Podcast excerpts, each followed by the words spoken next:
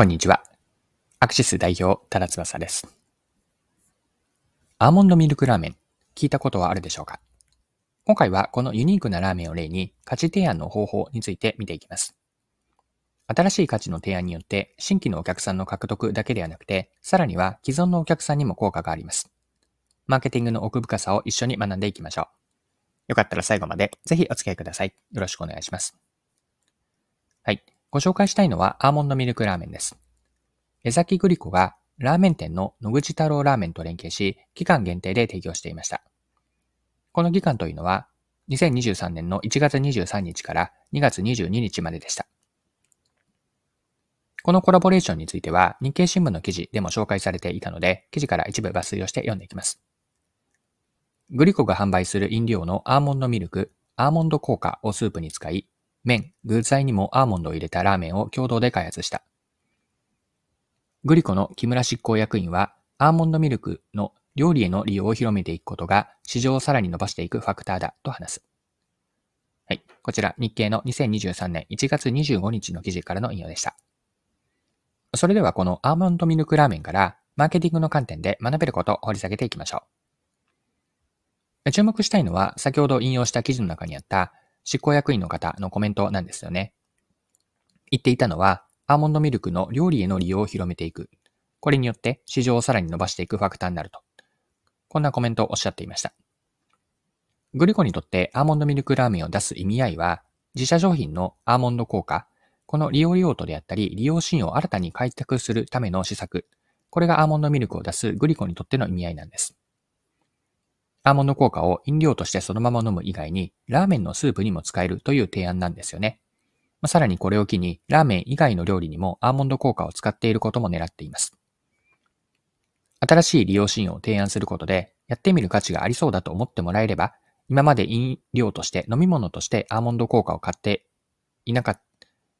えっ、ー、と、今まで飲料としてアーモンド効果を買っていなかった人が、まあ、新規のお客さんになるわけです。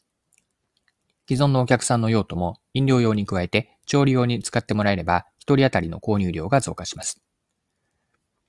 とはいえ、提案する新しい用途が今までの使い方からと違いすぎると、お客さんには唐突感があって受け入れられにくいんです。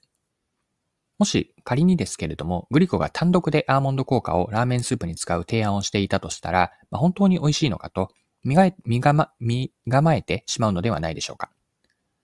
そこで今回の事例のようにコラボレーションが生きてくるんです。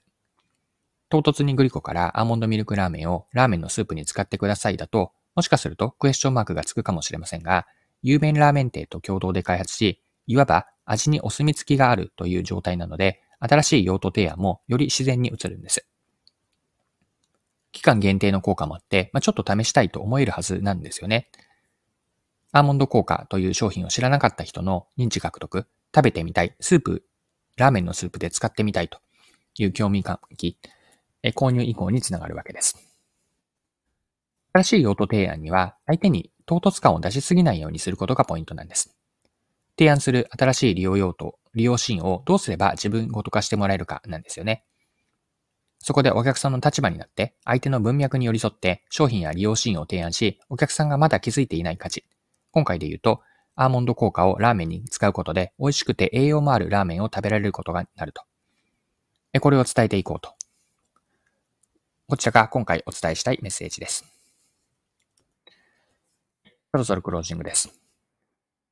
今回はアーモンドミルクラーメンを取り上げて学べることを見てきました。最後に学びのポイントを振り返ってまとめておきましょう。お客さんへの新しい価値提案と、こんなテーマで見てきたんですが、今までにない利用用途、を提案することによって、新規のお客さんの獲得、あるいはさらに既存顧客の一人当たりの購入量の増加につながります。ポイントはお客さんの立場になって相手の文脈に寄り添うことで、相手にとって自然な形で商品や利用シーンを提案し、お客さんがまだ気づいていない価値を伝えていこうと。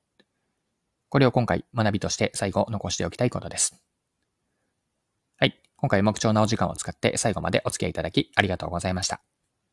それでは今日も素敵な一日にしていきましょう。